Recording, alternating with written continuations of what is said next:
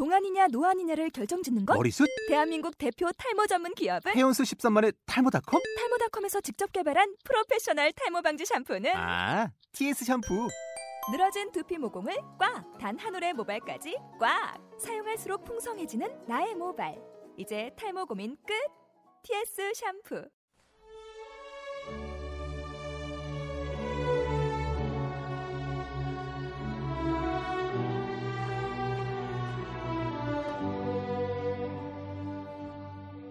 어느 날 책방에서 한 80은 좋게 넘으신 노인 한 분이 경작 분야의 책들이 잔뜩 꽂혀있는 자리에 서성이고 계신 것을 보았습니다.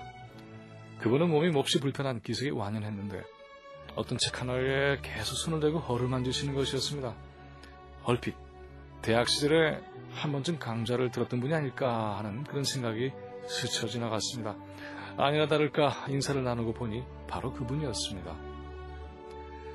그분은 젊은 시절 한때의 자유주의 경제학의 선두에 서서 마르크스주의 자본론에 대한 여러 가지 비판적 강의로 주목을 받았던 분입니다. 이제 세월이 지나 체구도 작아진 왜소한 한 평범한 노년수일 뿐이었습니다. 시대는 거듭지나 그의 책이나 그의 주장 또는 그의 생각에 공명하는 이는 거의 없다시피 한 시간의 지점에서 그분은 쓸쓸한 표정으로 자신의 책을 쓰다듬고 계셨던 겁니다. 그냥 지나칠 수 없어 인사를 드린 상대에게 말씀도 제대로 하지 못하시는 상태에서 무척이나 반갑고 고마운 표정을 지으셨습니다. 그 모습에 마음이 아팠고 또한 세월의 무상함에 착잡한 기분이 스며들었습니다. 학자는 무릇 자신이 언제 이 땅에서 사라져도 자신의 이론과 사상 그리고 주장이 후대에 받아들여져 새로운 세상을 읽어나가는 힘이 되기를 바라는 법인데 그분은 어떤 감회에 젖어 계실까 하는 생각이 들지 않을 수가 없었습니다. 사람은 누구나 다 자신의 최대를 발휘하는 그런 때가 있기 마련이고 그걸 이뤄내면은 하산의 준비를 해야 하는 법이겠죠. 그 하산 이후에 자신을 기다리고 있는 것이 그간의 노고를 주변에서 감사해 하고 그의 말년에 함께하려는 이들이 끊이지 않는다면 그야말로 기쁜 일이겠으나 그렇지 않다면 그건 외롭고 아쉬운 발걸음이 되고 말 것입니다. 그분의 노년의 어느 날 한때의 한 일은 기억하기 어려운 또 기억할 수 없는 제자가 반가이 만나 인사를 드렸으니 아마도 자신의 젊은 시절의 열매에 스스로 기뻐하시지 않으셨을까 합니다. 하지만 그것도 사실 따지고 보면 잠깐이고 결국 중요한 것은 오늘의 현실에서 자신의 생각이 어떤 힘을 갖고 세상을 움직이고 있는 것인가 일 텐데 그러시는 얼마나 될까요? 아마도 손에 꼽을 정도겠죠. 그 나이가 되어서도 건강하고 그 나이가 되어서도 여전히 자신을 알아보는 이가 있고 그 나이가 되어서도 세상이 그가 젊은 날 했던 일에 대해서 감사해 한다면 그 인생은 참으로 풍요한 것이 될 겁니다. 그런 분들이 결국 이 사회에서 원로가 되는 것이고 그래서 우리 사회는 더욱 깊고 깊은 사고의 능력을 가지고 앞으로 진전해 나갈 수 있는 것일 겁니다. 우리 사회에서 원로는 어떤 분들이 계실까요?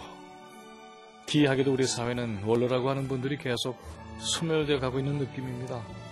다행히도 아직 우리 역사에 정신적 영향을 끼치시는 분들이 여기저기에 살아계셔서 시대가 어리석음에 빠져 있을 때에 일깨우시고 음, 그로서 자신만이 아니라 우리 사회 전체의 새로운 가치에 눈뜨게 해주시는 것을 보면은 감사한 일이기도 합니다. 어려운 시절 험난한 고비 희망이 잘 보이지 않는 때에 자신을 던져 이 사회에 새로운 돌파구를 열었던 이들이 세월이 흘러 퇴색해버리거나 또는 어디론지 종적을 감춰버리는 경우가 적지 않은 우리 사회에서 존경할 만한 원로들의 존재는 참 중요하다, 소중하다 하지 않을 수가 없는 것 같습니다. 자신의 가치가 최대한 발휘되는 것은 건강이 있고 기력이 풍부한 때로 그치는 것이 아니라 그리고 나서도 여전히 가능하다는 것을 원로들은 보여주고 있다고 여겨집니다. 바로 그렇게 우리는 세월의 무상함에도 변하지 않는 존경의 여함을 그런 분들에게 드리는 것이겠죠. 정부와 여당이 자신들에 대한 지지의 민심이 추락하고 있는 현실 앞에서 섭수무책의 표정을 짓고 있는 것 같습니다. 민심이 드러내는 인기라고 하는 것은 물거품 같은 것이라고 한탄하고만 있을 수는 없는 것이겠죠. 그 모두가 다 정치적 생존의 미래와 직결되어 있기 때문일 것입니다. 이런 때 정부나 여당에게 따끔한 소리를 하는 원로들의 존재가 소중하고 그리고 그 말씀을 귀 기려 듣는 겸허한 자세가 또한 절실한 듯합니다.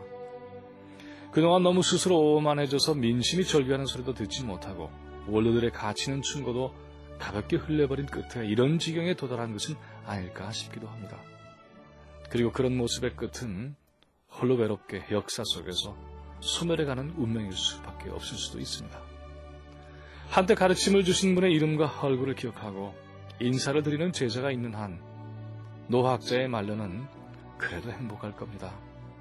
시대가 바뀌면 아예 잊혀진 존재가 되기 쉬운 매서운 정치 현실에서 이제 정부와 여당은 무언가 자신에 대한 깊고 깊은 자성의 통찰을 위한 시간을 가져야 하지 않을까 싶네요.